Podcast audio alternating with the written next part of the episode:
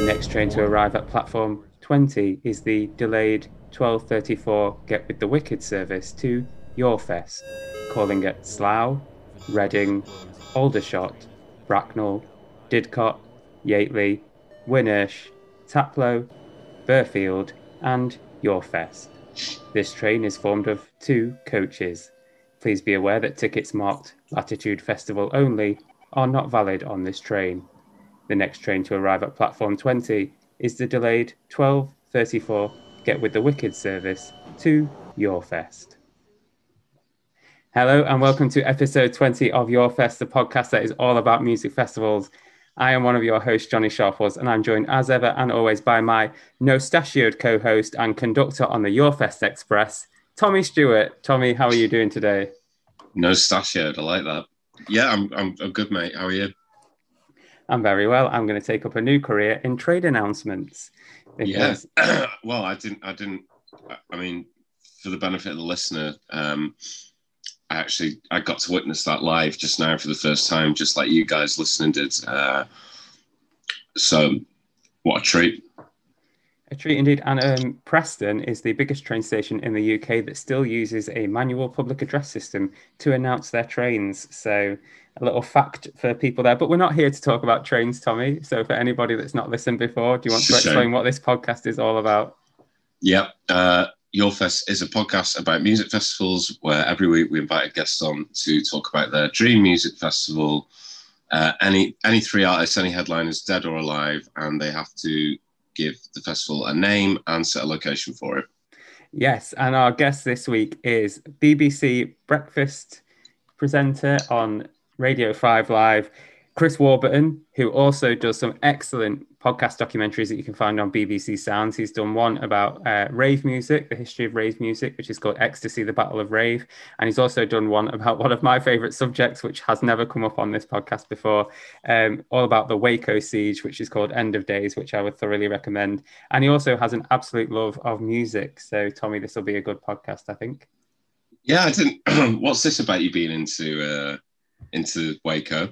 Well, you see, Tommy, I'm actually a Branch Davidian, and um, um, uh, no, I just uh, when I was when I was at university, I became obsessed with uh, with Waco. Um, I just found it really uh, interesting. No, seriously though, that that uh, have you listened to it? That podcast?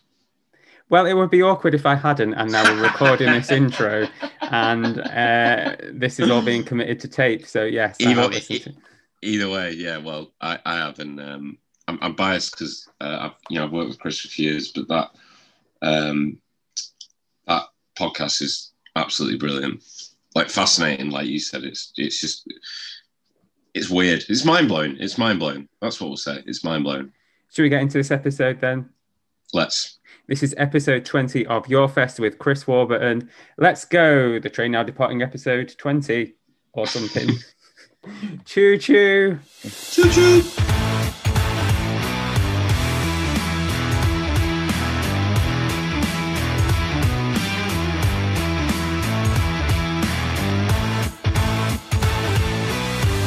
Chris Warburton, welcome to Yorfest and to the Yorfest Planning Committee. How are you doing today? I'm very, very well. Are you Are you okay? You good? I'm I'm very well, thank you. Thank you for Excellent. asking. Last time, how's you, how are you doing, Tommy?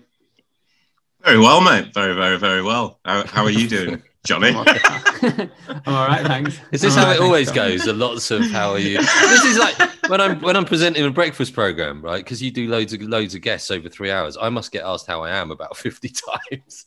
I oh, just need yeah, to say, at up. the beginning of the program, I just want to go, I'm fine. I'm fine. I'm, ne- I'm never going to tell you if I'm not fine anyway. So anyway, there we are. Do, do you ever just go, do you ever just feel like going, I'm, I'm fucking shit, mate, actually? Yeah, to be honest, I'm um, absolutely knackered. Have you seen the time? It's six o'clock on a Sunday morning. uh, good. No, but yeah, I'm, I'm, we're all good. That's good. We're all fine. Get that headline, get that underlined. We're sorted. Um, so we're here to talk about music festivals. Are you a fan of them is our opening question.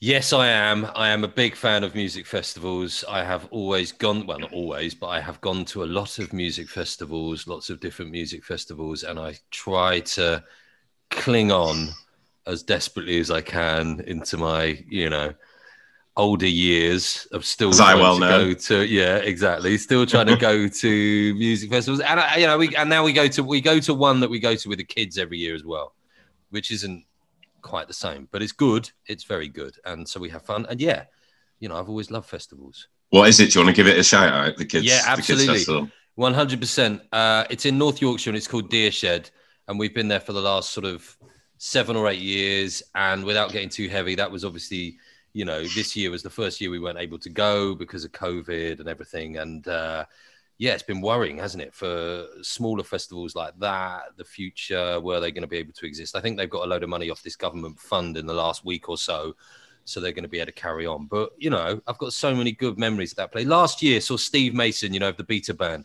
And yeah. just a little memory of dancing around with my eight-year-old girl to Steve Mason. Good, you know, you kind of keep the dream alive a little bit, and and that's nice memories to them. I can't imagine doing that with my parents when I was a little kid.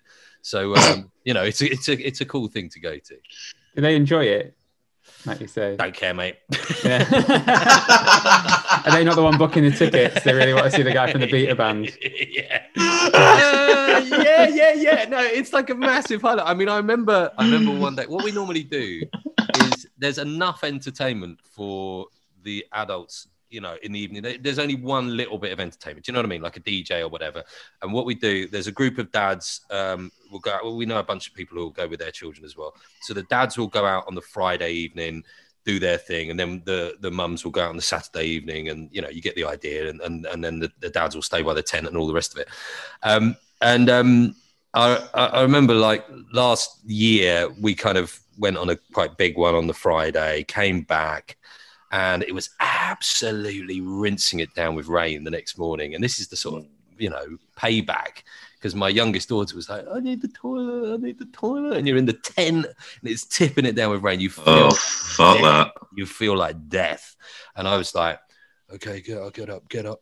Okay, get up. And I'm sort of, you know, put on whatever you can, unzip the thing, and there's mud everywhere. And I'm walking along, and literally, it must have been about five, half five in the morning. And any tent nearby oh, no. would have just heard me just going, be quiet, be quiet, shut up, shut up. Awful, awful, awful parent. But listen, the payback is uh, they love it. And it's a massive thing on their uh, calendar for the year now, you know, and, and they were they were gutted that it wasn't going to be happening this year. So yeah. They made friends. Have they made friends there? Like, uh, well, loads of their mates go anyway, so you know, okay, yeah. there's a whole troop of people who will go around, and so they've got a load of their mates from school there, and they've seen some some great people, you know.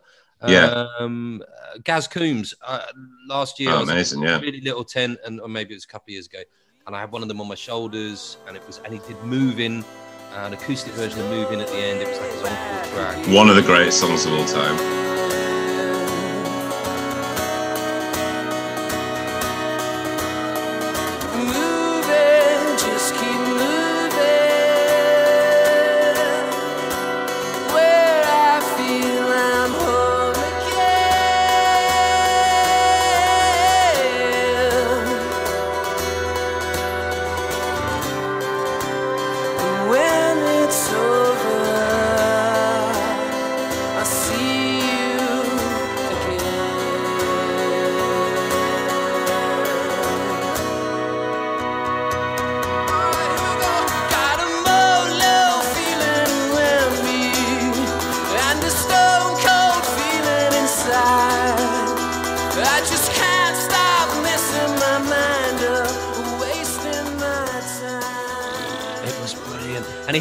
Really do Supergrass tracks that often in his live set, and he just did it as the encore, and I just thought, all right, my kid has no idea what this tune is, but she, she could feel she will do now. She was loving it, and I don't know, man, it's just, it's nice for them to get an idea of what that whole experience is like, and you know, maybe it'll just be something they feel naturally drawn to, because some people will never have gone to festivals, will they, because they think, oh, is it really for me, and all the rest of it, but they'll know it's for them straight away, which which for me is great. Well, your co-host of uh Five Live Breakfast, Ellie, who we had on the pod, oh, and yeah. she said, I mean, she she said, because when she was growing up, it just wasn't, obviously Glastonbury existed ages ago, but it just, it wasn't a thing really, was it, in the eighties and in, in the seventies and eighties, and she was like, I would have gone to them probably, But and neat. It's the same with my mum. Like, they weren't really a thing until like the late eighties, early yeah. nineties. Were my, they? my thing was more the nineties, but there was there was hardly anything still. There was Glastonbury, there was Reading, uh, yeah. there was the. I mean, there was there was quite a lot of rave events, World Dance, and all those kind of things. And then there was the Phoenix Festival, which was around Stratford, and that was more sort of slightly more eclectic stuff, you know. Uh, but other than that, we we used to go to these things called the Essential Festival. Uh, there was one in Brighton, and then there was one in Finsbury Park. I remember going to, I found an old um, program for that the other week. The headliners on one evening, right? This is with the De La Soul were in their prime in one tent. This was all at the same time. Gil Scott-Heron was in another wow. tent, and Lee Scratch Perry was in another tent. I remember, I mean, literally for about twenty minutes, I was just standing there going, uh, uh, do I get it? And then finally made up my mind as to where the hell to go. But, you know, you had to find those things. It wasn't like it is now where... Wait, can I guess? Can I guess where you went? Mm-hmm. Mm-hmm. I think... oh, shit, now I've changed my mind already. I think you went... At that time, yeah, you would have gone with De La Salle. I knew you'd say that, but I didn't. I went with Gil. I went with ah. brother Gil, man, uh, and I'm so glad I did. I mean, because the problem is I, I used to, uh, you know, there's a whole bunch of times that I saw Gil Scott-Heron, but half the time you wouldn't see him because he was dealing with massive drug problems. And, you know, he sort of, you know, he had a well-publicized kind of crack addiction. And but there was always this ch- this track he did called Angel Dust, which was about the perils of, you know, getting into P C P and stuff like that. And it was like, Angel Dust. And it was like, you don't want to do it and all this kind of stuff. And I was like... You should listen to some of your own advice, man.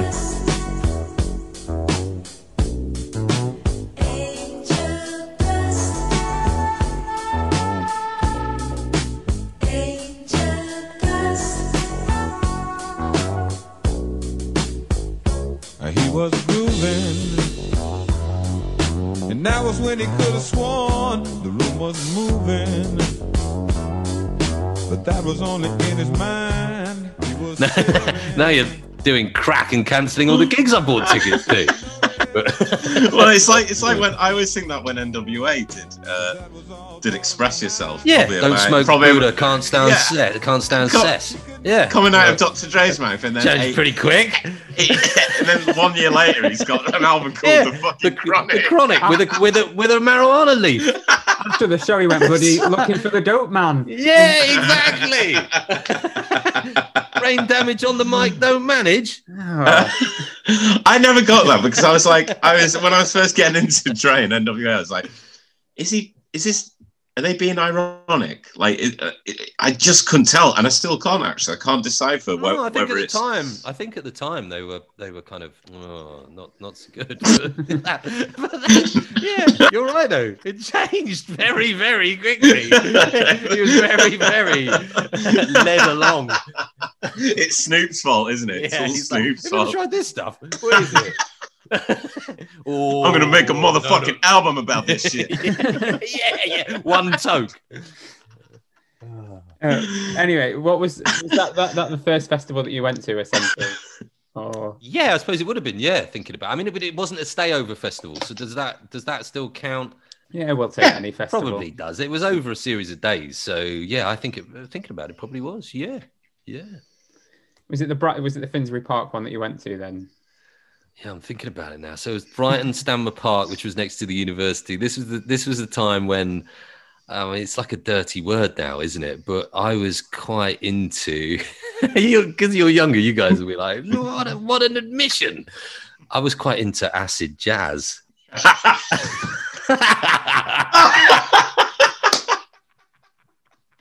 Fucking hell. I know, I know, I know. So listen, it was all these bands like I just um... think of Howard Moon, Howard Moon. Off the yeah, moon. yeah, yeah, I know, I know you're right.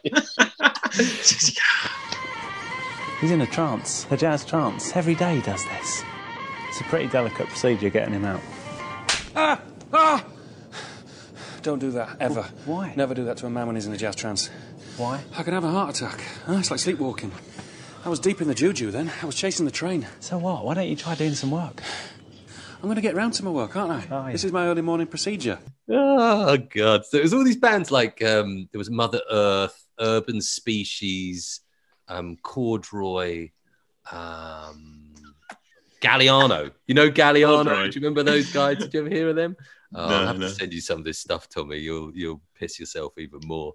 Um, I'll but, probably like it though. I usually actually, like what, what you, you know, recommend it, me. But it was it was a time and place, you know. And the, the weird thing is, you know, there's this big kind of um, London and Manchester kind of jazz thing going on at the moment, and it's really mm-hmm. highly regarded, and it's cool as hell, and all the rest of it.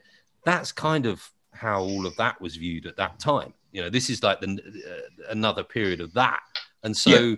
I'm sort of slightly worried that the people who are into all of this now in twenty years' time are going to go, I was quite into that jazz scene in London in the twenty twenties, and people will go, ah, you fucking loser. It just, so, yeah, I don't know. It just take, it takes one. It just takes one thing, doesn't it? It just takes like me being fifteen, well, a whole generation, and Howard Moon being an absolute yeah, like, lo- an absolute it, loser, and just exactly. always saying taking, that he loves acid jazz. Exactly, yeah. exactly, that's all it takes to just yeah. denigrate an entire kind of musical movement. Really, someone was saying this. I think I, I might have mentioned this on this podcast before, but about um, Alt-J. Did you see that Alt-J parody? Yes, I and, did. I and did. I saw someone tweet like a couple of weeks ago, just saying, or maybe a couple of months ago now, um, just saying, it's mad how those two lads who were just stoned eating like what, Rice Krispie bars ruined Alt-J's whole career. They've not put anything out since. I know. Well, I, d- I hadn't, I hadn't um, seen that until I saw that tweet that you're talking about, where they said it's mad that they ruined their career, and I was like, what is all of this? And I started thinking to myself, I haven't heard from them for ages. And then I watched that video and I thought, okay, this this this feels like the reason why. Yeah. Can you put it right now?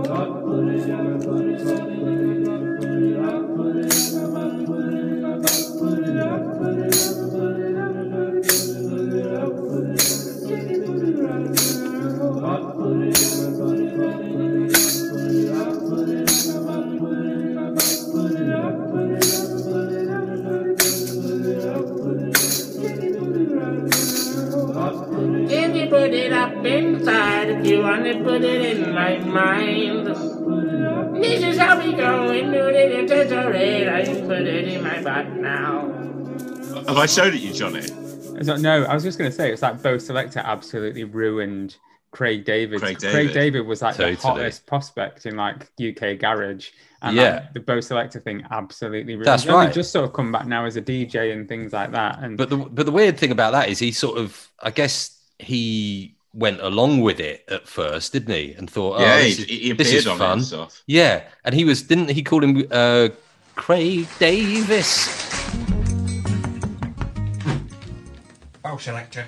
Oh, it's Craig Davis. Meet off. Nice to meet you. What is it, Craig Davis? Yeah, how's things, man? How you been? I'm good. I thought I'd just come and congratulate you, you know. Thought you were Bo. You're a proper Bo. But, you know, you did all right for yourself. When he came on, his, like, yeah. mate Craig... and and like he went along with it, and then obviously he sort of realised quite how damaging it was. But you're right. But, but I, th- I think Craig David's a talented guy, isn't it? So he's been able to come oh, back yeah. one way or another. Have you been to many music festivals overseas, or is it mainly the U K sort of uh, I've seen? Yeah, no, no, mainly in the U K. We we, we went to one in uh, Ireland, uh, uh, just outside Dublin, called the Electric Picnic. Um, that was actually for my stag do. Uh, which yeah, is that a bit? Well, I can see your face, Johnny. Thinking. I think it's a brave move to go on a music festival for a stag do, because music yeah. festivals are very organised, almost, aren't they? You have to be organised to do it and be places. Yeah, although it was only the organisation of getting to the airport, and then we had uh, one of those companies that put up all the tents. You know, when oh, nice. we get there.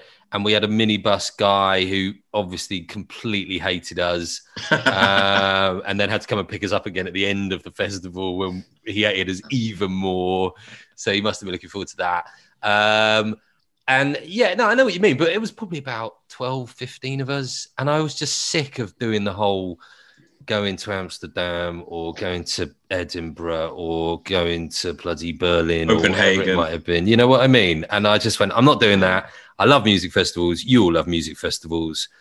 Uh, let's go to one. And uh, it was a really, you know, I mean, you don't want to be cliched, but it was they, it was a bloody good crowd in Ireland. You know what I mean? They were, they were, they were proper. And we always used to go to Bestival on the Isle of Wight, uh, year after year after year. And it was, very, I think it's pretty much the same um, lineup uh, to a degree, you know, there or thereabouts. And so it was similar kind of people, I guess, going along to it. Are they like, are they connected? Is it? Don't think so. But well, I, I don't know, because festivals always give it the whole kind of, and it's been curated by so-and-so, don't they? And like mm-hmm. festivals always rob the bank. Rob the bank, and it yeah. was kind of, you know, we used to go to a night in London called Sunday Best, which is where his record label came from. And then, um, and then the festival started. And uh, it's all like curated by so-and-so, isn't it? But then you sort of think to yourself, it's not really though, is it? You know, pluggers and whatever come along and go, we've got so-and-so this day. And they're like, yeah, all right, we'll have them. And then you realize that, yeah. And you realize that massively when you start looking at comparisons with foreign festivals, because like I say, it's a pretty similar lineup. So I don't, I don't think there's any connection, but there was a very, very similar vibe. And it was, uh, it was cool. I wore a, um, it was kind of like, it was a Mexican wrestling mask, but it was a sort of black and silver one. So it was almost gimp mask, a, gimp, a gimp mask then, yeah. The whole time. And I wore that for the entire weekend. And we terrorized people, really. And I remember talking to two really quite attractive girls. And this mask had a tiny little mouth. So to try and get any food in was really difficult. And I remember just saying to this girl, I was going, can I have a, um, a lick of your ice cream? And she went... yeah, all right. And so she gave me, and I, and I and I remember just planting the entire thing through this little hole in the Mexican mask, and then just legging it off. But that that that mask was uh, was you an prick. Ass. I know, what a dick. Prick. What a what dick. What an absolute arse. But it was my stag do, you know. So you oh yeah, you're allowed to be, you're allowed to be a dickhead on this. Never get away with these things. But who was that? My my, my my mate's. Um, uh, This isn't festival related, but it's it's like, for my mate Stag Do last year. Rather than going with a sort of cliche um, costume, so you knew it was a stag do, we we all made him. Everyone chipped in, and then I think his brother and one of his best mates went to Sports Direct. They got him like they got him some of those Lonsdale trainers, and yeah. then like it's like Don A clothes. Yeah, I, I'll. Uh, oh. I mean, we'll, I think we'll have to tweet out the pictures. Like he'll hate me for it, but uh, oh yeah, three quarter length Umbros, but then with like with like black shoes, with like school shoes.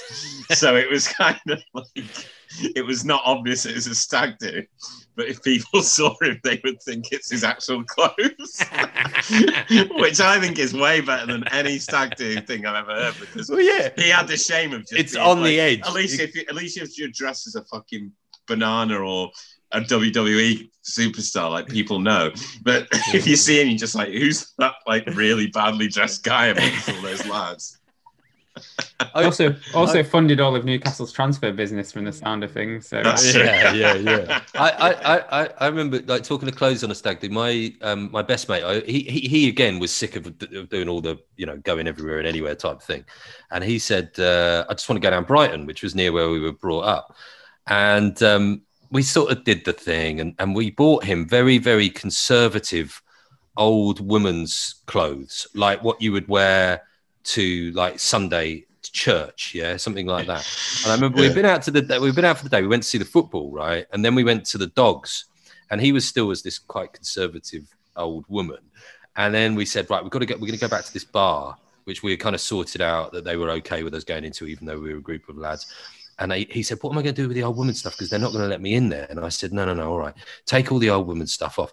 And he took all the old woman stuff off and just left it in a flower bed next to the dogs, right? Next to the entrance to the dogs. And I think I thought to myself as we left, I thought, who's going to look at like, a full set of old women's clothes just in the flower bed next to the dog track? Anyway, we then go down to the bar and we get in, and it's about sort of three, four in the morning. And I went, anyway, mate, have you had a good time? Have you enjoyed it? And he went, yeah, yeah, yeah, mate, yeah.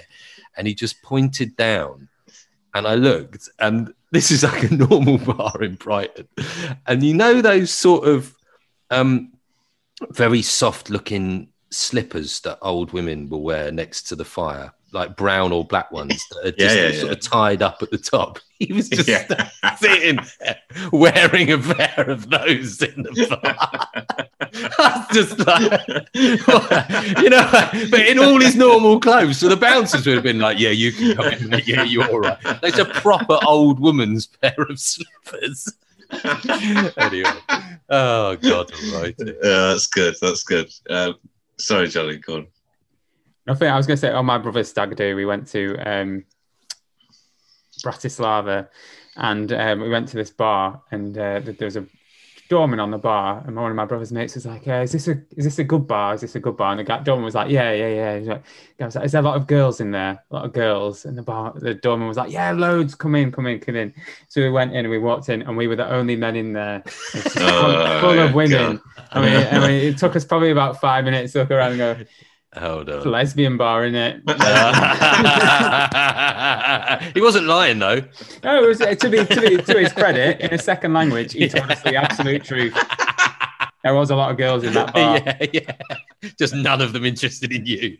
Yeah, which I'm quite wait. used to, to be honest. But that, you know, at least they had an excuse. I can't wait. I can't wait to edit. Um... Shit, one of you all know the art. You know that song, that tune, I was dancing in a lesbian bar, oh, oh. um, yeah. Who is it? You're gonna go for it, it is it? Not Skepta, right. Too Many Men, Too Many, Many Men, Too Many Men. That's true, that's a good one as well.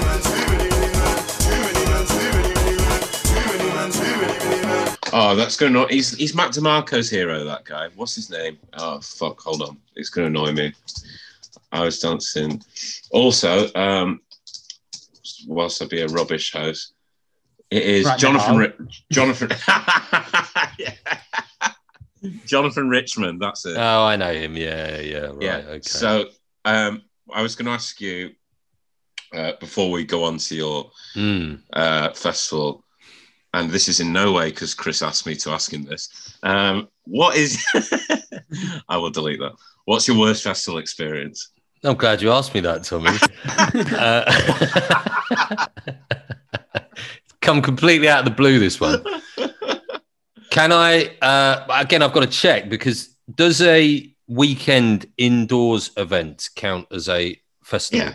Over a it's series a broad, of days. Yeah, festivals are, I don't know if this would, but I, I'll tell you, it, it just it, cause it got me thinking, because I was I was listening to your podcast. I was going out for a run the other day, and suddenly this event popped into my head that I haven't thought about for years.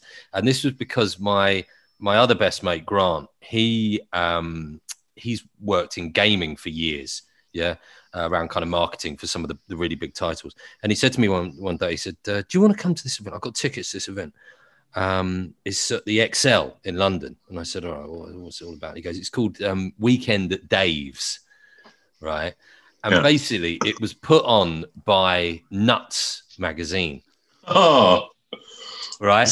Was Lucy Pinder there? Well, this is the thing. This is the thing, right? And so he he was going because he had a stand for a new game or whatever it was, and he had to kind of manage the, you know, the promotional. And it, it was then it was promotional girls. There's no doubt about it. You know, that was that was the deal. And um, I said, I, th- I thought I'm not doing anything else. You know what I mean? So I might as well. And it was it was without question the worst thing I've ever been to in my life.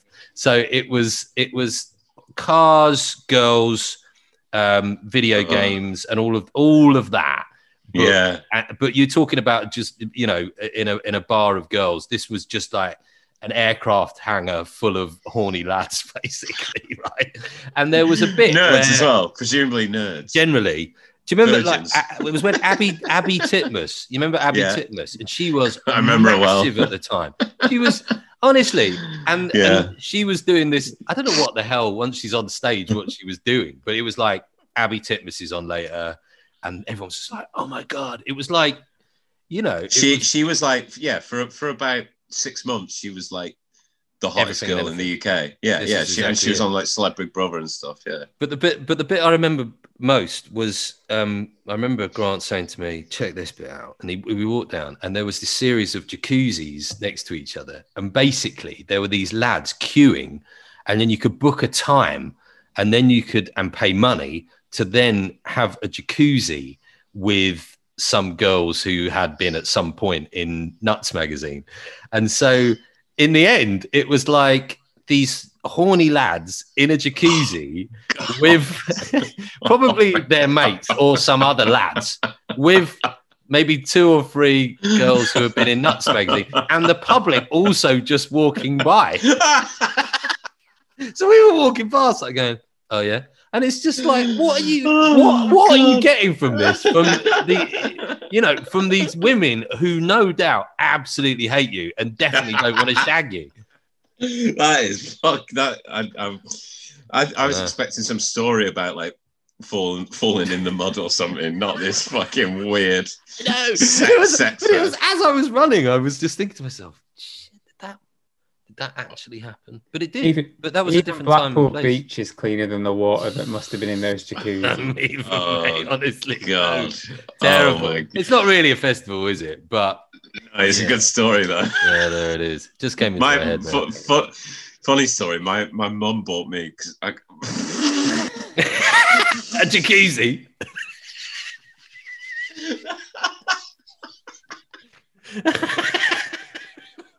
Your mum listens to this podcast as well, Tommy.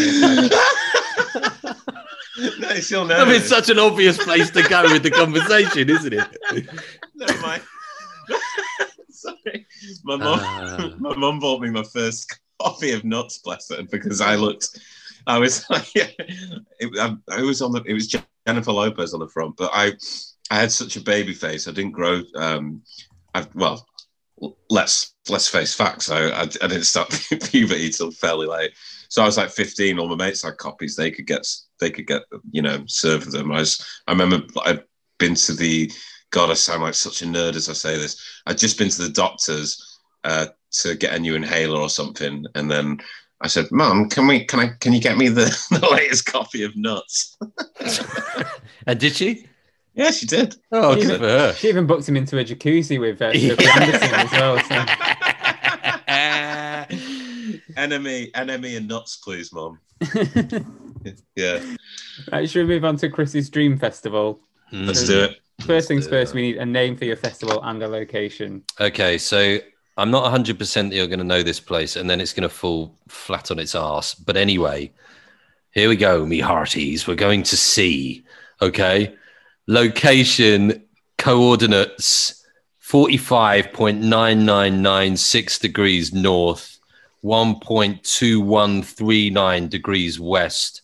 We're going off the coast of France to the west of the town or city, I didn't check, called Rochefort. Ladies and gentlemen, we are having this festival on the one and only Fort Boyard.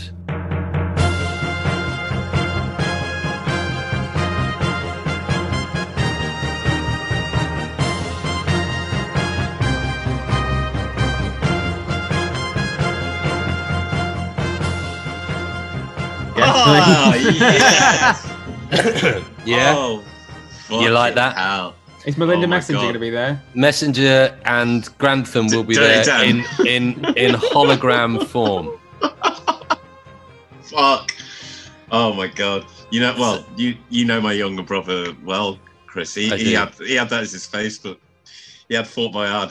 I don't know if he's still got it, actually, but basically it's his Facebook cover photo for ages. Like, did he? Just, but it well, was, uh, I, I, it, we, we used to love the fucking, it, the, my favourite bit of that show is that mad scientist in the tower. Yeah, yeah, but but I, I went and watched some of it back. Um, I don't know why. I was just acqu- acqu- reacquainting myself. I was lying in bed the other week and I was thinking to myself, I knew I was coming on here and I thought, where the hell am I going to have this? And I thought of a load of places that I just thought, nah. And I was like, it's weird. Out of things coming to head, I just thought Fort Boyard would be cool. Oh, it? Mate. And then and then I started watching some pictures, some old footage of it. When you look back at it now, because you've got Leslie Grantham, who's playing a sort of tough guy, isn't he? He's hard and he's constantly... It is, his leather con- waistcoat. Leather waistcoat and constantly threatening the guests, most of whom...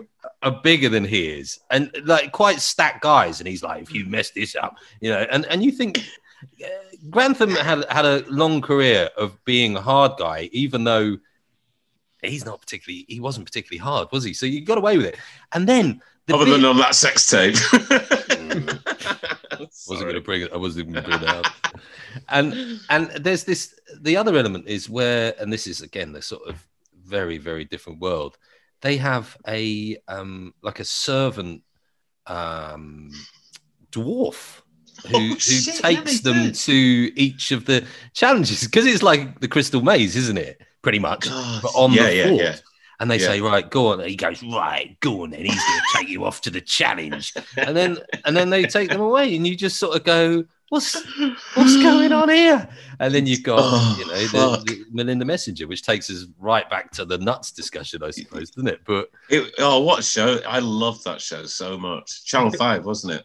Yeah. Well, look, and I thought I thought this would be, when you look at pictures of it now, though, if you just look at the pictures, forget about the show, it looks such an awesome building, and I thought to myself, this would be amazing for a festival if they pick you up in a boat, you know, and off you go on the Friday, you arrive. And because of the place itself, so it's got a, a central yard, and then there's all of these areas around it, and you could kind of camp in the different areas. Some of them would be rooms, some of them would be open places.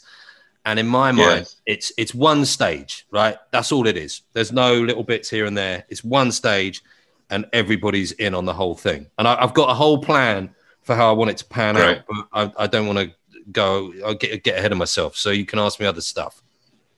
I was okay. just going to say, the, the good thing about having it at Fort Boyard is you can have a sister festival and hold that one at Takeshi's Castle on the opposite side of the world. Yes, yeah, yeah, that's a nice. great idea. We've got international already. This is big thinking, Johnny. What what's the uh, so what's the name of the festival? Is it Fort Boyard Festival? Or? I thought it could be Boyard, um, and then I thought, because it was actually a Napoleonic sea fort, right? So I thought mm. of calling it Napoleon's, but then I didn't want to get confused with the casino of the same name in a residential part of Sheffield. Don't know if you've ever been there. It's, yeah. uh, have you been there? It's actually quite good. It's the only casino I've ever been to that you get after a certain point in the night, and they open these big glass doors, and there's a massive um, curry buffet. And you're like, oh. And, and it sounds terrible on paper, but actually in reality, you're like, this is bloody perfect. Is, how come you... I, I, Well, obviously, I went to Union Sheffield. How, how come? Oh, you so you there? must have been. You've been to Napoleon's then, right? Yeah, yeah, yeah, yeah, yeah, yeah. How come I've been there? I've lived a life, Tommy. Do you know what I mean? That's I'm how, mate. Legend, mate. I'm That's a forty-three-year-old ledge. Um, no, it's just one of them things, isn't it? You you end up in places, and, and that was yeah, one of do. them. You know. so I you know thought. What that... Sorry, go on, go on. No, go on. What were you going to say? No, that that um.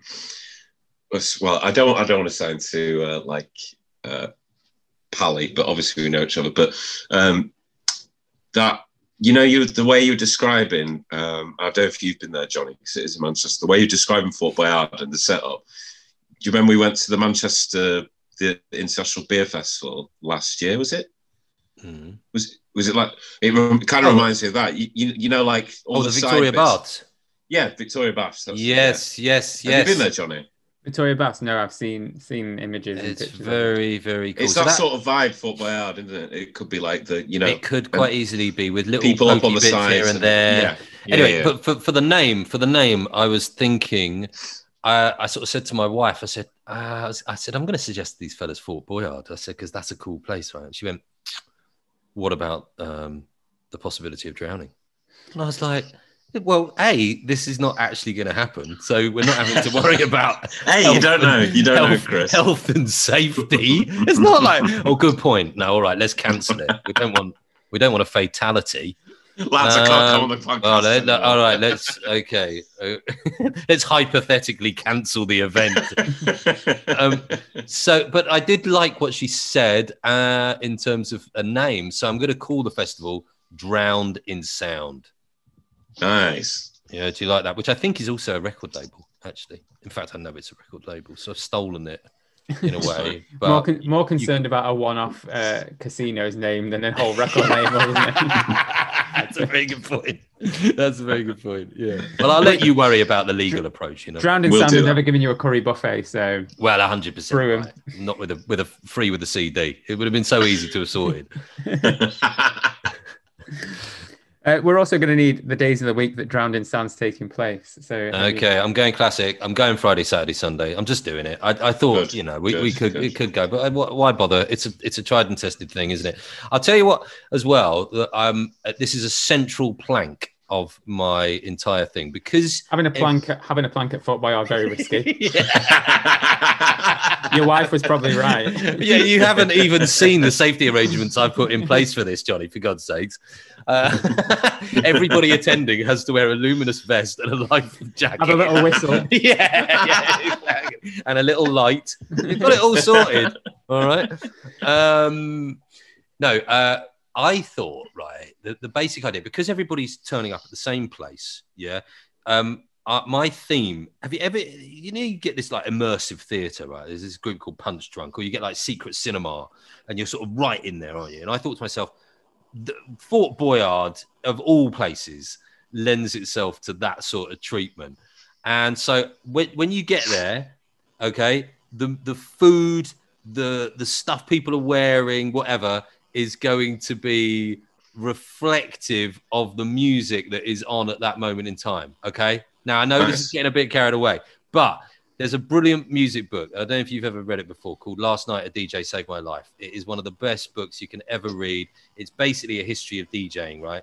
The, the, the one hundred years of DJing, as they put it. And it takes you through all of the different eras, and so a logical progression. So you go from, like, the swinging sixties, the sound systems, reggae, ragga, and then you go through disco, hip-hop, house music, global dance music domination, and that is how this weekend is going to go as well. So it's going to progress through the ages of what you might associate nice. D J-related music to, yeah? But it's going to be the whole shebang. So if you're in the kind of sound systems of Jamaica, that's the kind of food you're going to get, yeah? If it's if it's disco on the Saturday, the clothes that the people who are working there will reflect that, et cetera, et cetera. I really, love that.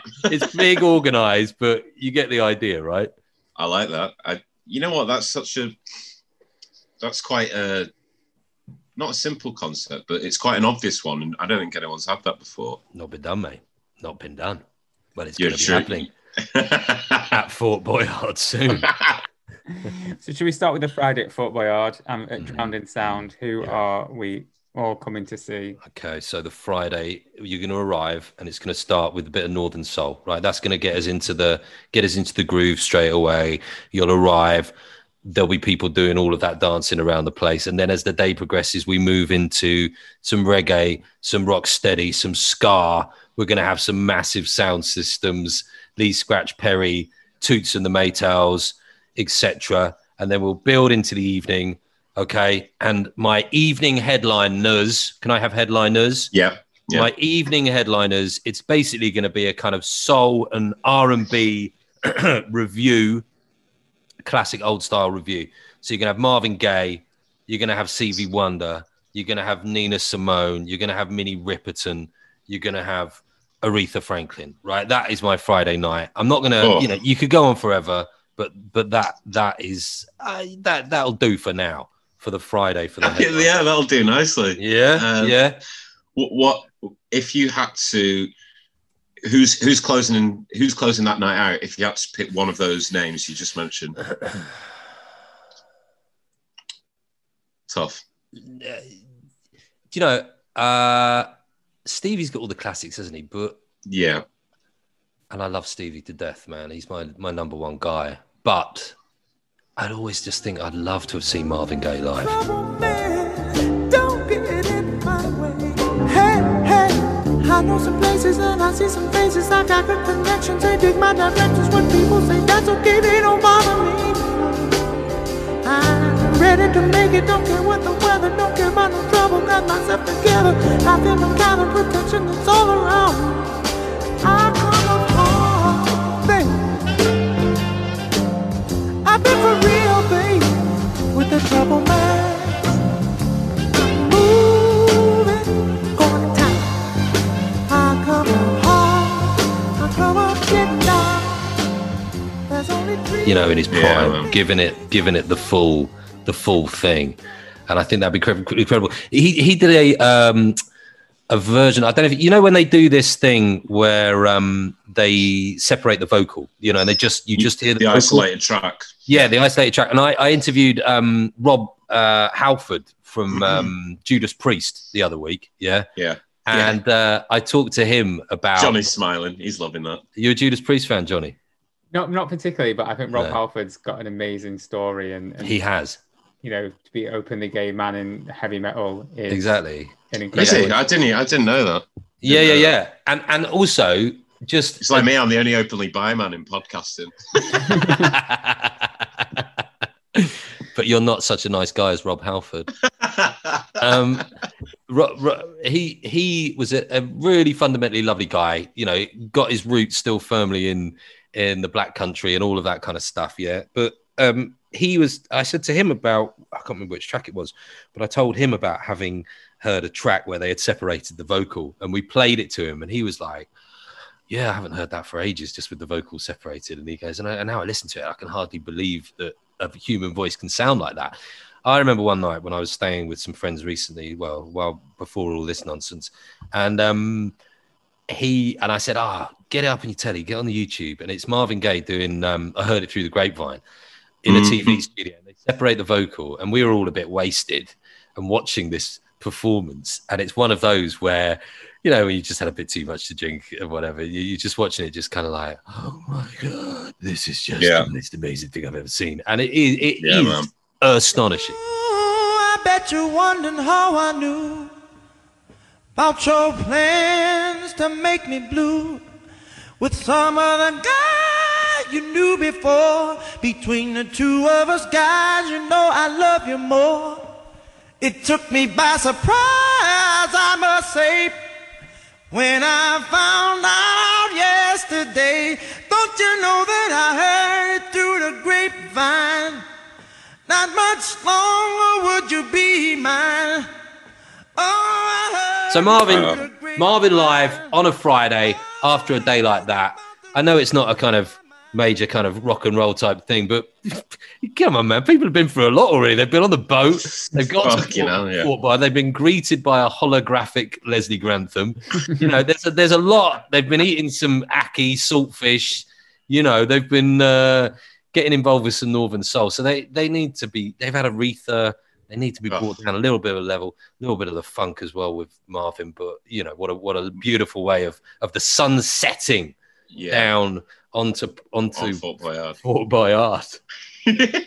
I, uh, I, I, I, no, I. He's he's right up, right up there for me, Marvin Gaye. My, my, my dad's always said that he's got. Uh, he thinks he's got the greatest voice of all time. You know what I'd like to see as well, because um, I've been listening to this podcast called Don't Shit. Another shout out for another podcast. Whoops. But uh, yeah, this podcast called Dissected, and the this it's just this guy, and he goes through like.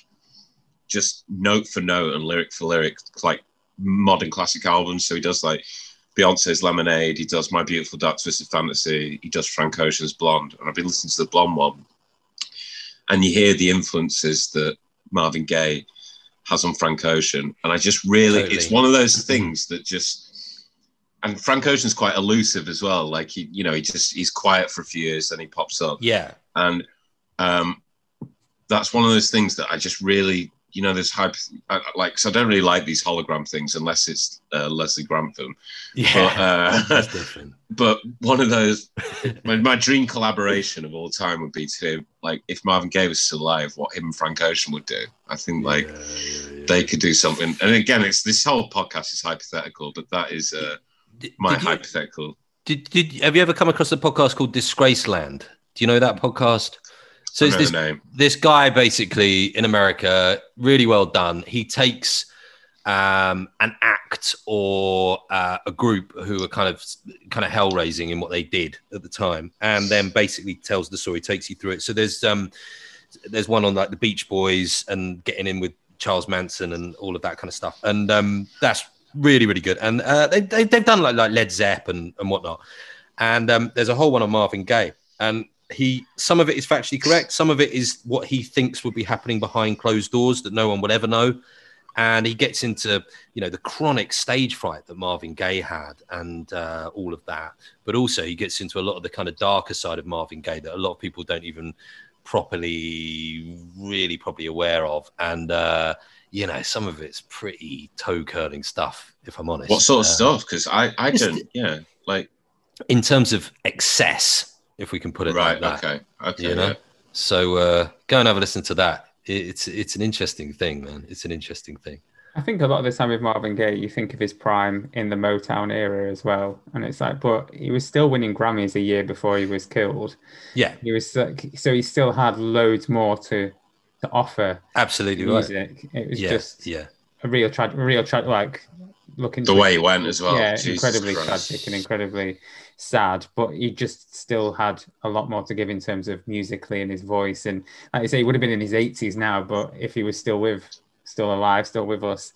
You can imagine uh, that voice still surviving. You're getting if, into what you're getting into one of my pet hate territories there, Johnny. What if he was still if, alive? If people were still alive, it's been you're that, on the, it's you're been on the wrong been... podcast if you want hypotheticals. Yeah, this is, and I've actually been talking to Johnny uh, to Tommy about quite a lot of this recently. Actually, weirdly, it's all we've been talking about for the past week and a half. It's because of the John Lennon, the John Lennon thing, you know. And and we we did a lot of stuff on the B B C about. What if, you know, uh, John Lennon would have been eighty this year, and you go, yeah, okay, but he might not have been. And and you also think you also think, when's this? When does this end? You know, when what year yeah. do we go? Oh, so and so would have been one hundred and five. No, no, no one ever says if he was still alive, probably would have been a bit of a dickhead.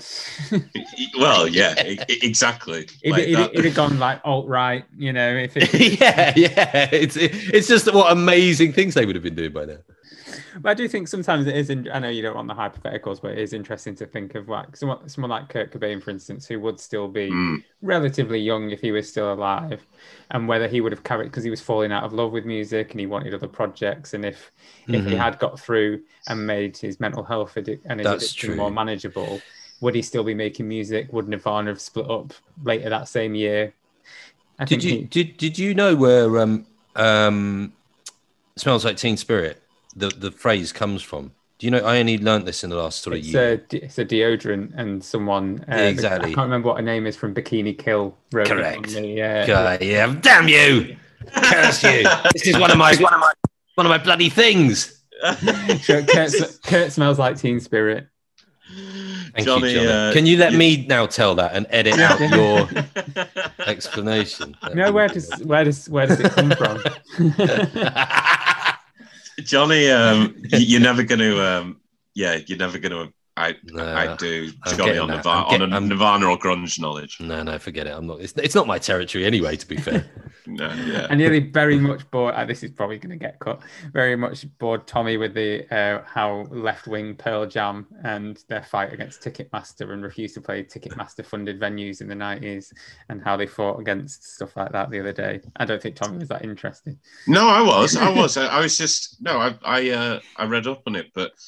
Um, Johnny's won me over with during since we've started this podcast. Johnny's won me over with a lot of band, like I mean, um, specifically the Replacements, who are like now become one of my favorite bands who I've not listened to previously. But um, I think he's trying to like bit by bit trying to win me over on Pearl Jam, but I just can't. I can't get past the voice. I can't get past his voice. It just voice it is, his voice me. is the greatest thing that's ever been committed to. I'm sorry, that, um, sorry, Marvin Gaye, Eddie Vedder. Eddie Vedder, yeah. No, if see, my wife would happily have this conversation with you if she could just constantly look at pictures of Eddie he Vedder. Very handsome. Honestly, mate, it's just him and the guy from um, uh, Extreme. Oh, you know, more than, words. more than words. Oh, What's God. his bloody name? God Almighty, these two. Uh, and um, well, you know that era is well, Kurt Cobain. He's fucking gorgeous as well. Chris Cornell was very good looking. Uh, yeah. The lad from they the all... Lemon... Ivan Dando from the Lemonheads is very good looking. Mm. Was... Yeah. What is it about these grunge and the, these grungers and their looks? Who who can say for sure? Lucky Terrible. bunch. It must Terrible. be something in the water of the, the Pacific Northwest. Yeah. It might just be all, all the, you know, heroin and drugs, like making their faces look nice and gaunt and, uh, and then long hair, yeah that's a, that's a good point. I, I, I, I was slim before I gave up smoking, so yeah. You know, that's it, isn't it? Mm. Should we move on to Saturday night at uh, Drowned in Sound? Saturday yes. Saturday, as with the the theme of the event of Fort Boyard, can you imagine waking up on the Saturday, coming into an area that you thought, you're like, hang on a second, I thought this was a a rock steady soul oasis last night. Wrong. The team of Messenger uh, et al. Have been sweeping and clearing, and all of a sudden you are waking up to an absolute disco wonderland. Uh, we have got uh, M F S B, uh, the South Soul Orchestra, Earth, Wind and Fire, Sly and the Family Stone, Shuggy Otis, Curtis Mayfield, because we're also bringing in a bit yes. of funk, um, Gil Scott-Heron, who I almost had as a headliner. Mm. I've already discussed Gil. Uh, he's like my, right up there for me. I got to do, got to give my one Gil Scott-Heron fact, which was his dad, dad was used to play for Celtic. Yeah, yeah, yeah, yeah, yeah. yeah, Sorry, Chris. Yeah. Can't believe, I can't believe you finished. Can, can we redo that again and pretend that you didn't? Yeah. Fair's fair. Fair is fair. Um, I'm going to go for my headliner, someone who I have actually seen live, but it wasn't at the point where you would have wanted to have seen them live, even though it was still cool. I want to see live Saturday night, peak, peak, peak, whatever you want to pick as that moment in time. Peak James Brown. Yes. One, two, three, four. Get up, get on up, get up, get on up, stay on the scene, get on up, like a sex machine, get on up, get up, get on up.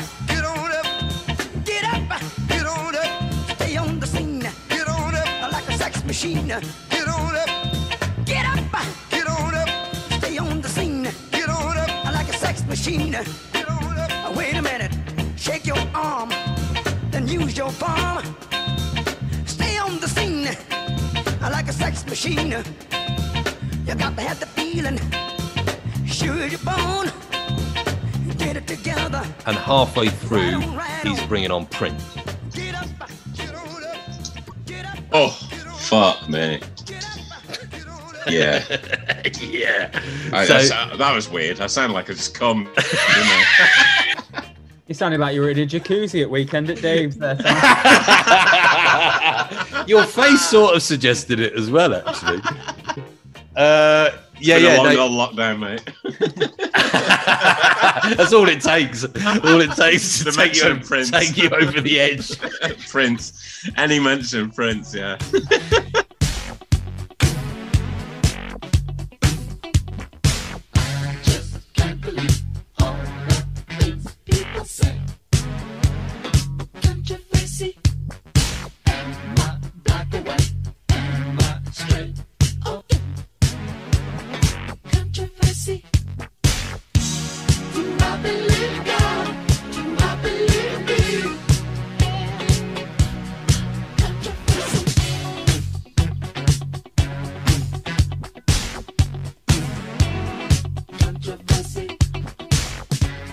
There's, there's there's a video, I don't know if you've seen it, because I just, it made me think that um, there's a YouTube video, I don't know if you've seen it, I think they were playing at the um, the Apollo in Harlem. James Brown was playing, because he always used to play there, didn't he? And um, halfway through, he invites Michael Jackson and then Prince onto the stage. They're both there in the audience, both very young, you know. And wow. um, and they both get up on stage with James Brown. And Prince sort of takes his top off and he looks pretty wasted and just grabs a guitar and starts doing kind of Prince stuff. And um, yeah, you just saw, but Prince was very, very young then. And you thought to yourself, ah, you know, if you could have both of them absolutely in their prime performing together, James Oof. Brown and Prince, can you imagine it? It's just insane, isn't it? Incredible. I'll tell you what, it will be insane for those bloody lucky bastards at Fort Boyard. you know, you know, the Tigers would be bloody loving it. Yeah. That mad scientist, he'll just be losing his mind. I've heard he's a big Prince fan, actually. He's, yeah, he's massive. Yeah, he only, he only, only sign of the times though. That's the only, uh, it's the only album I'll listen it's to. The only one that he got to smuggle onto the onto the fort on cassette. When when Grandpa patted him down, make sure you didn't have any contraband. Yeah. Yeah. You don't want to know where he put that cassette. Oh, God. uh, James, Brown, fucking scientist. James Brown's a really weird one because, like, maybe it would have been about two thousand one, two thousand two. Red Hot Chili Peppers took him as their support on tour. Mm. And it's like, surely James Brown is big enough. That's disgraceful. to headline his own tour. That's bigger than anything that Red Hot Chili Peppers can take. You would have thought so, wouldn't you? I saw I saw him at the I saw him at the Barbican, which of it, it it's hardly the Apollo in Harlem, is it? You know, the, the Barbican in central London, quite chin scratchy, you know. And he was he was getting on, um, but it was still cool as hell, you know. And and you're still sitting there when he was doing "It's a Man's World," and there's the spotlight. You know, he did all this sort of James Brown review stuff and pretending to collapse in the blanket and da, da, da, da, all the rest of it, pulling him up and what have you. But, you know, I did think to myself, remember this moment, because the spotlight on James Brown as he's singing It's a Man's World, which obviously he'd done a million and one times in his life. But to see that live, not that far from the front, you know, that's up there.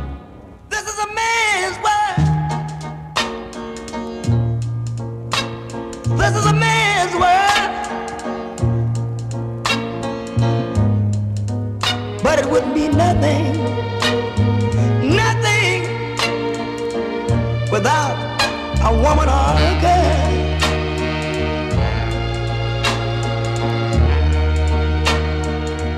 You see, man made the cars to take us over. Yeah, um, how old were you at the time? I was seven and a half.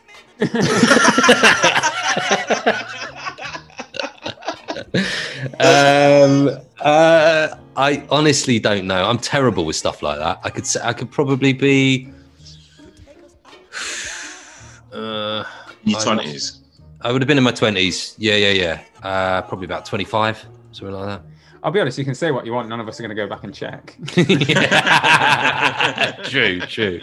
Hang on, how old would James Brown? Chris said he was thirty-four. He's now forty-three. Huh. He's saying he saw him live two years after he died. I don't think so. Did you say you've seen Prince live as well? No, I don't. Ah. Prince oh, is mate. the one that got away, oh, man. Mate.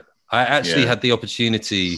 We were sitting there with the computer open, tickets available. Manchester gigs. No, at the O two in London, when he did that really long run for a month yeah. or two or whatever it was, and just yeah. sitting there with the laptop open and the ability to press. And then I and then my wife said, "Oh, I'm not sure, we might be away that weekend. I just have to check." And I was like, "Well, you're gonna check?" And then by the time she had checked and we were free, it was over, and that was yeah. terrible. My brother went, and he he'll constantly go, "Oh yeah, oh god, oh, honestly, mate, seeing Prince was one of the greatest moments of my life." I'll just I'll piss off. no,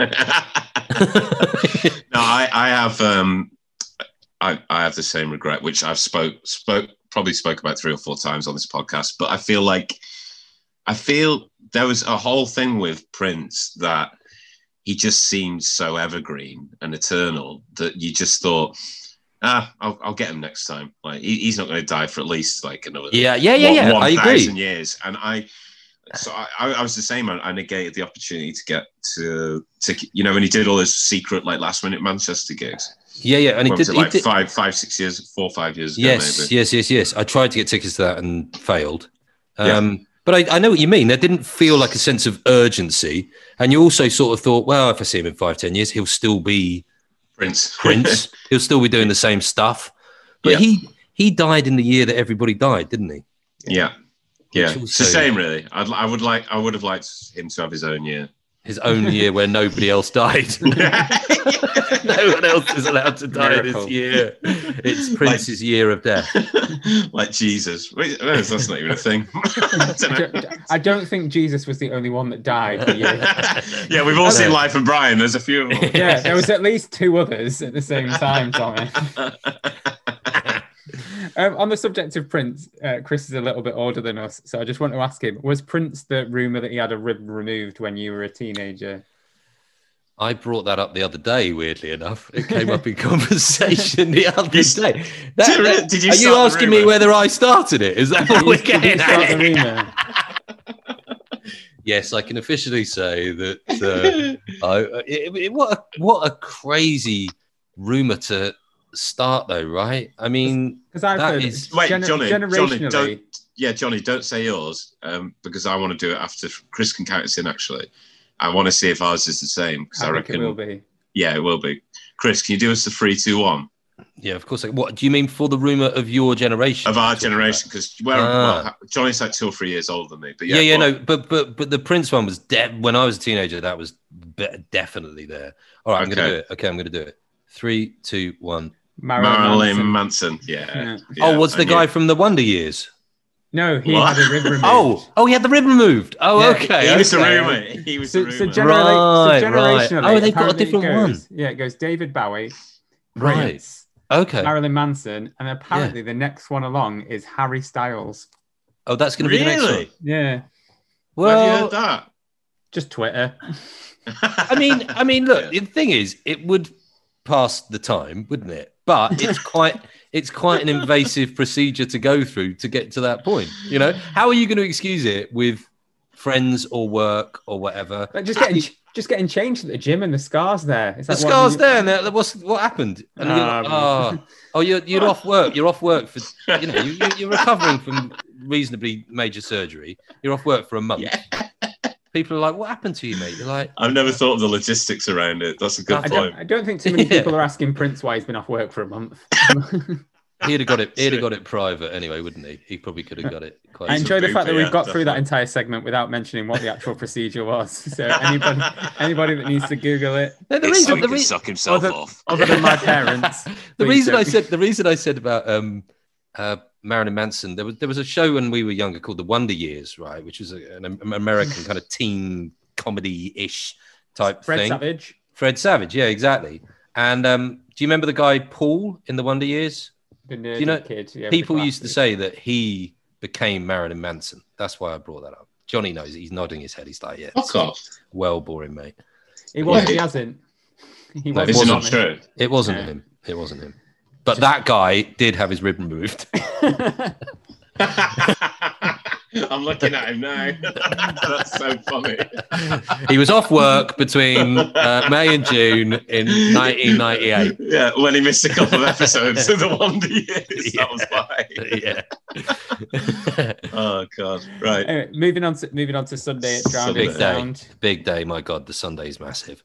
So, once again, uh, disco is and um, funk is a, a long-lost memory. People are waking up to an afternoon of um, A Tribe Called Quest, Eric B and Rakim, N W A, Public Enemy in their prime, Gang Starr, and your afternoon headliners, the Beastie Boys.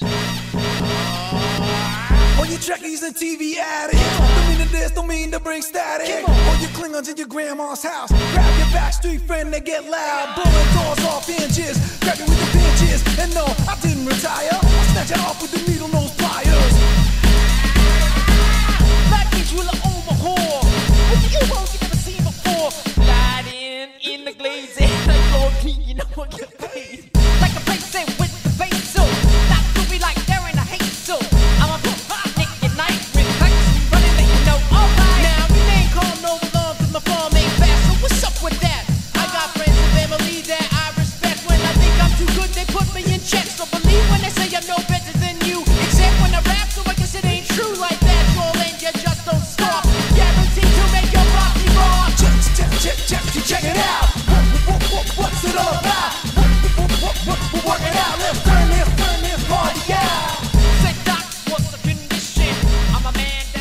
Yes.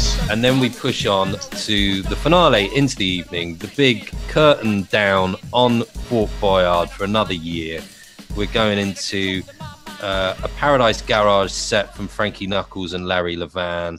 We're having Primal Scream doing Screamadelica from start to finish, the Chemical Brothers, and then seeing us out, L C D Soundsystem. I'm wrong and maybe you're right. Maybe you're right. Maybe I'm wrong and just maybe you're right. And oh, maybe mother told you true. And there'll always be somebody there for you, and you'll never be alone. But maybe she's wrong, maybe I'm right, and just maybe she's wrong. Ah, uh, yeah, I was wondering when they were going to come on. Me and Tommy have predicted about ten times when we've had different guests that L C D Sound System are going to come up, and I think this is the first time that they've actually come up. Well, I, you know what? I thought you would get them in there something, but you've you've probably out of out of everyone I know, you probably might have the biggest, like the vastest array of uh, musical tastes. But I, I mean, probably I'm going to say myself second, but you, yeah, you're, you're all over you're, it, mate. You're all you're over not, it. True, but your knowledge and uh, love of different music. But I, I thought, I think we first started talking at Five Live, and it was usually about hip hop, wasn't it? Because like, yeah. the rest of these are nerds. Yeah, I guess I have to take that out. Whereas we're from the streets, um, the mean streets but, of Shrewsbury, never yeah, and and mid Sus- and mid Sussex. But um, no, I just I, I thought they might come up, but also I thought. I thought you might have like a whole hip hop day, so I was, I was quite surprised that you didn't have a whole like got enough all day. Yeah, yeah, but I've got, I've got to get through. I've got to get through the the um the genres. But then, see, I've kept it quite one sided. I haven't kind of given it any. There's not much guitar based stuff there at all, is there really? But other than that, that evening, but it's that's... the it's the theme, you know, so that people know. Go yeah. to Boy, go to Boyard, and it's gonna be you're gonna you're gonna get the funk. I was going to say, on this, on the subject of guitars and mm. of one of the headliners, well, the afternoon headliners, Beastie Boys, there's yes. an incredible video of when they perform Sabotage on Letterman. Yeah. And I've watched yes. it. Yeah. Oh, my yeah, God. Yeah. Oh, my God. I they... went through a phase of watching that a lot, like a couple of months ago. Fucking hell.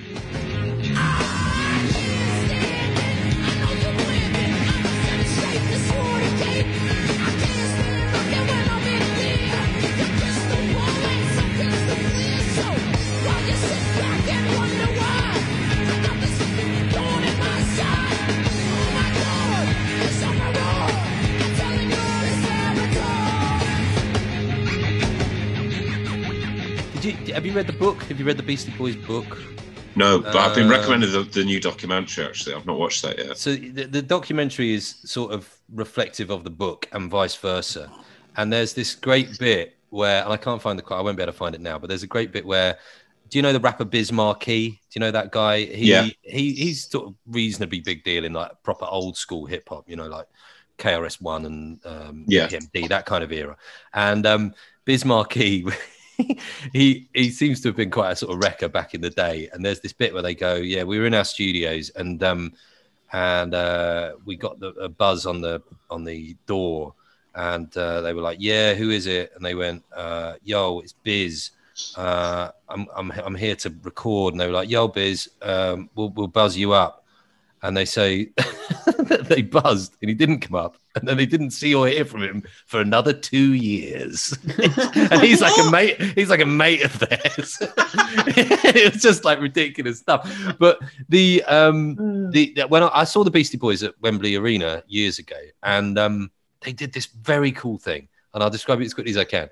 But basically, they had this big screen um on the stage, yeah, and the screen started, and it was this um bus in a car park, and basically then the person with the camera goes onto the bus, sort of goes to the um onto, you know, where all the beds are, and wakes wakes them up, and it's the Beastie Boys, and they get up and they're wearing like those green and yellow Adidas tracksuits, and they're like, oh, where are we, man, where are we, and all this stuff, and they're like, yeah, we're at Wembley. And they're like, oh, London, yeah, man. And, and they start walking across the car park, and the camera's at them, and they're just kind of going, hey, you know, like Beastie Boys yeah. stuff. And then the next thing, they're through a door, and then they're down a corridor. And I'm sort of watching it the whole time thinking, oh, this is recorded. And it's not until there's this light that's them following them coming up the steps, and this is all still on the screen. And then they're in. And wow. then they start in the first track, whatever it was. And the whole thing was live. So you're watching them like Fuck. lying in bed, pretending to wake up from in the oh. car park on the bus, which is, they probably wouldn't have been going around on a tour bus anyway. But anyway, it was, it was such a cool start to a gig. And the thing that got me was, you know, uh, I would be boring, obviously, but the Beastie Boys were just so, that night, you know, great example of just so on point with the hip hop. And then they would just switch to doing kind of, you know, the rock punk punk style. Yeah. And then there was a point where it was like there was a bit of a break, and there was this um what's the word I'm looking for uh like you would have um ah oh, Jesus what's the word I'm looking for um if you, if you're on holiday somewhere and you've got like a, a, a canopy set up with like lanterns on it and and flower, a bodega, a, bod- a bodega, yeah, yeah, yeah, yeah. Got one of those, and um, the, the sort of stage span around, and they were there in like these velvet lounge suits, and there's these lanterns and flowers, and they're playing with like a double bass, and they're just like,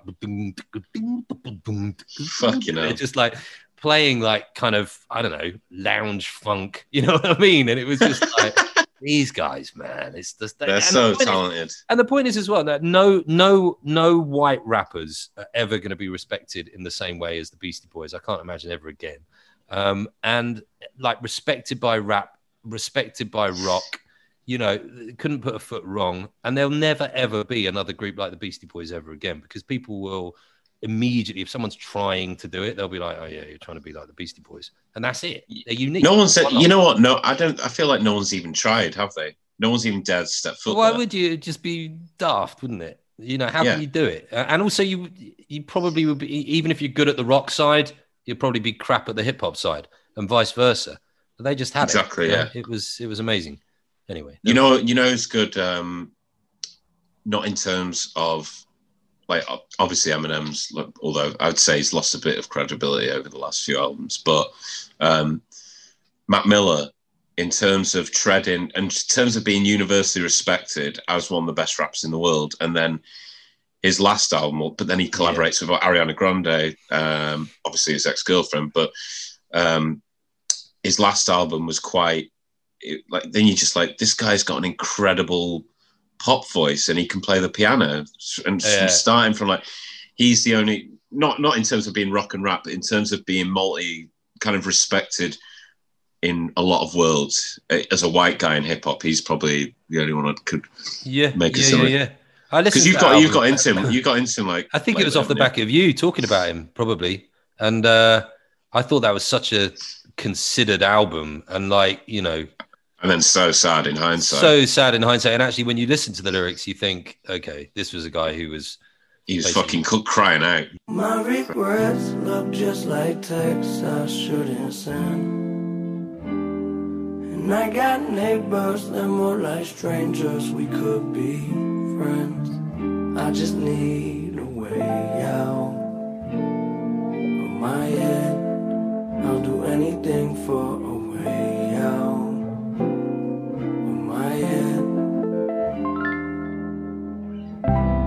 My own way, just feel like living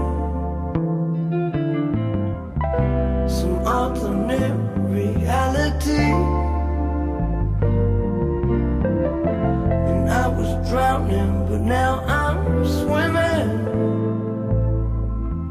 Needed it, needed help big time. But uh, yeah, really, really talented. I put it on in the car, and the girls are just like, can we not listen to this again? Because it, it's quite sort of depressing eyes, in lots of yeah, ways, isn't yeah. it? But I mean, yeah, really, you know, immensely talented guy, no doubt. No mention for Vanilla Ice in terms of well-respected. Like, yeah, that's a good point. That's that whole story of Suge Knight um, holding him over the balcony by his ankles, isn't there? And him pissing himself. Yeah. I, I don't. I don't mean with laughter. Also, do you remember when Vanilla, Vanilla Ice was on that fucking? Um, That farm uh, reality T V show with Rebecca Lewis. Yeah, when let's she not was... talk about what Rebecca Lewis no. did on that program. We've already discussed. Good point. Fun, funny that that pig had a uh, rib removed. He was actually uh, one of the options to have a jacuzzi with. At uh, Chris, how come? Well, I need to ask why, but for the listener, I, I, sorry, I don't need to ask why, but for the listener, mm. um, how come L C D Sound System? Uh, I mean, you know, I, I've always loved sort of Talking Heads and that New York sound, um, the kind of post-punk sound, and uh, L C D Sound System seemed to have just brilliantly, you know, the moment they arrived, pick up on that uh, style, go with it. And they've never put a foot wrong. As soon as I started listening to them, you know, I, I, I and particularly as you sort of get older, you, you think, you, when I hear, I don't even have to hear it. I just start thinking, I'm losing my edge. And I just think it's so relatable now. Uh, when I proposed to my now wife of twelve years, uh, when I big was, up Hannah, big up Hannah, big up to Hannah. When I was, um, uh, d- you know, I t- decided to propose to her. It's quite a big deal, obviously, and all my friends was like proper big tune at that moment in time. And uh, I'm I'm not going to say how many years ago that was, because those same people will be like, "Well, hang on a second." um, and all the um, nerds out there, yeah, yeah. and. Uh, And yeah, but basically that was big, and it followed me around, man, like everywhere in terms of my thought process at that time, even to the point when uh, I'm not going to get into the detail. I've gone into the detail on air before and got told off by my wife. But let's just say she had to weigh up the options when I proposed to her, and I remember being in the hotel room and I turned on M T V, which was, you know, whatever these days. But all my friends, the video came on, and I was just like, holy shit. At this big moment. That's how it starts. We go back to your house. You check the charts and start to figure it out. And then, um, and I've seen them live, and the last time I saw them live was at the Warehouse Project in Manchester. Um, yes.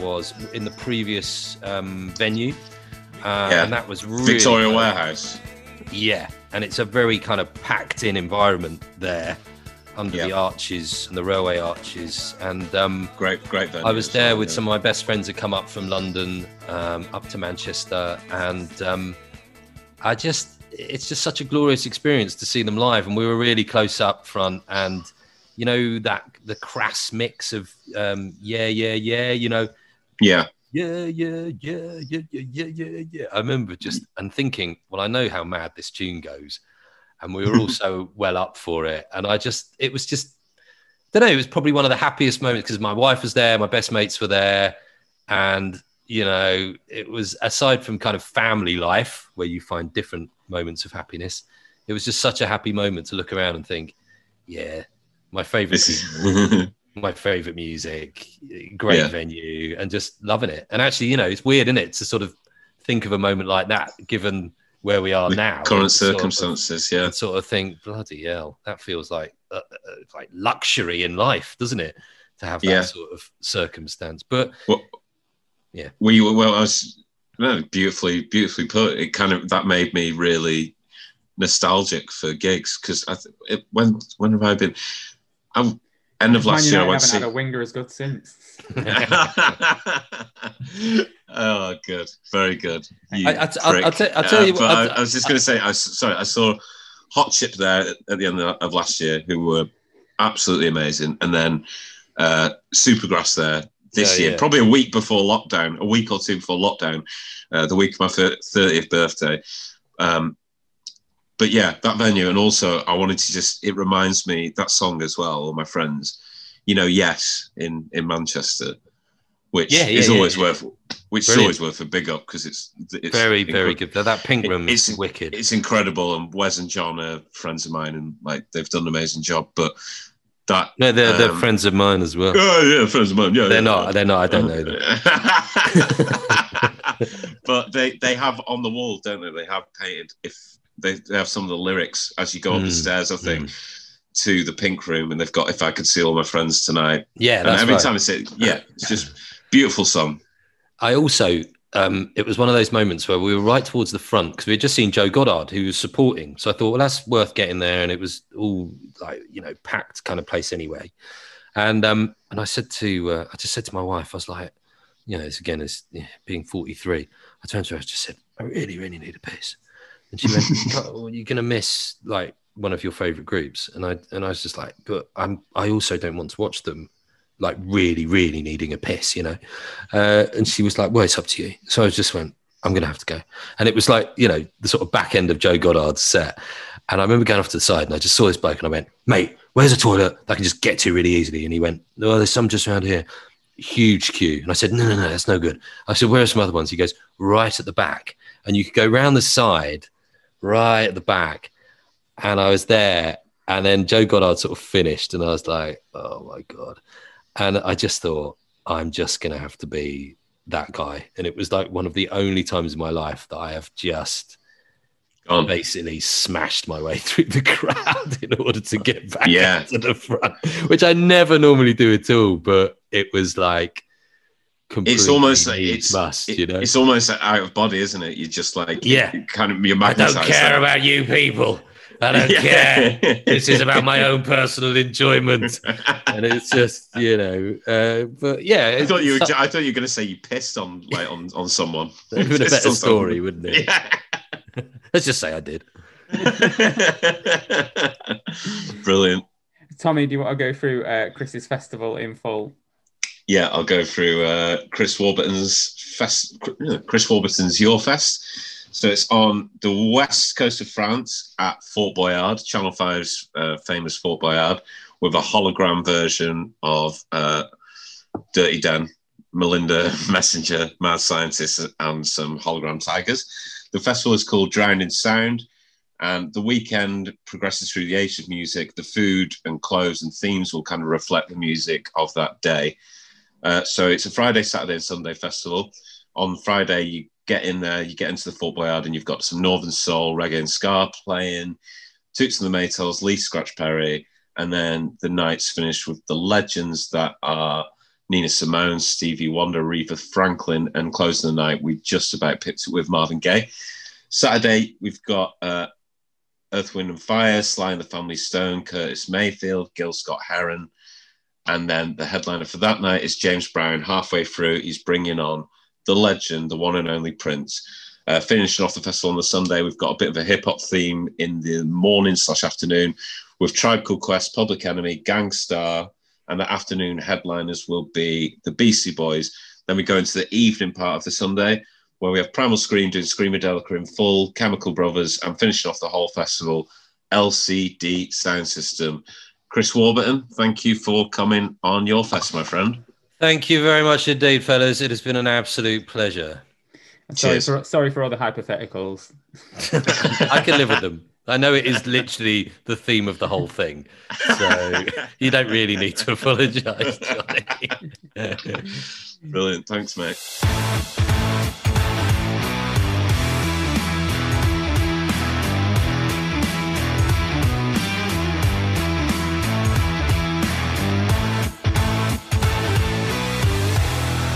That was episode twenty of Your Fest with Chris Warburton, and a lovely, delightful trip to the west coast of France to Fort Boyard. Um, thankfully, uh, Melinda Messenger, thankfully Melinda Messenger wasn't there. Um, Tommy might have a different uh, opinion. That's harsh. Yeah, I do have a, di- I do have a different opinion. Yeah, and not for any, any sort of. Um... Nefel through it. Yeah, right. Well, no, I, I, I, I think. You know what, after, and I hope this is the case for some of the people listening, after we recorded that episode, I went on a massive Fort Boyard binge on YouTube. And let me tell you, that program is even more insane than you will probably remember. So I would recommend doing that as well. If you enjoyed this podcast, go and check out um, Fort Boyard on YouTube. Um, but you can also follow Chris on Twitter at Chris Warburton underscore. You can follow Your Fest on Twitter and Instagram at Your Fest Podcast. You can follow me on Twitter. Just please do not follow me on Instagram for the Don't final time. It. I've had enough of this. At Don't Johnny Gabriel. It. Come on. And you can follow Tommy on Twitter and Instagram. He welcomes Instagram followers at I do. Tom Andrew Stew. Instagram's where I'm at my best, ladies and gentlemen. So that's come on. And uh, go onto the B B C Sounds app and listen to Chris's um, documentaries. We've already recommended them. End of Day is a really good one about Waco, Ecstasy, The Battle of the Rave, all about the history of rave music. He's also done one about the Staircase um, cri- true crime thing, which you might have you might have watched the documentary. Go and yeah, that's actually it. Yeah. yeah. Um, but we'll be back again next week for episode twenty-one, The Key to the Door. Um, of our podcast. So please, in the meanwhile, go back and listen to our previous episodes. This is the first one you've listened to. Give us a review. Follow us on Instagram. Follow us on Twitter. Follow Out of Context Your Fest on Twitter as well. Um, yeah. Another big shout out to Juliet for doing all that nonsense. She's we'll on good see- form. She's on good form at the moment. And we'll see you again next week. Bye. Love, Love you. you. Bye-bye. Bye.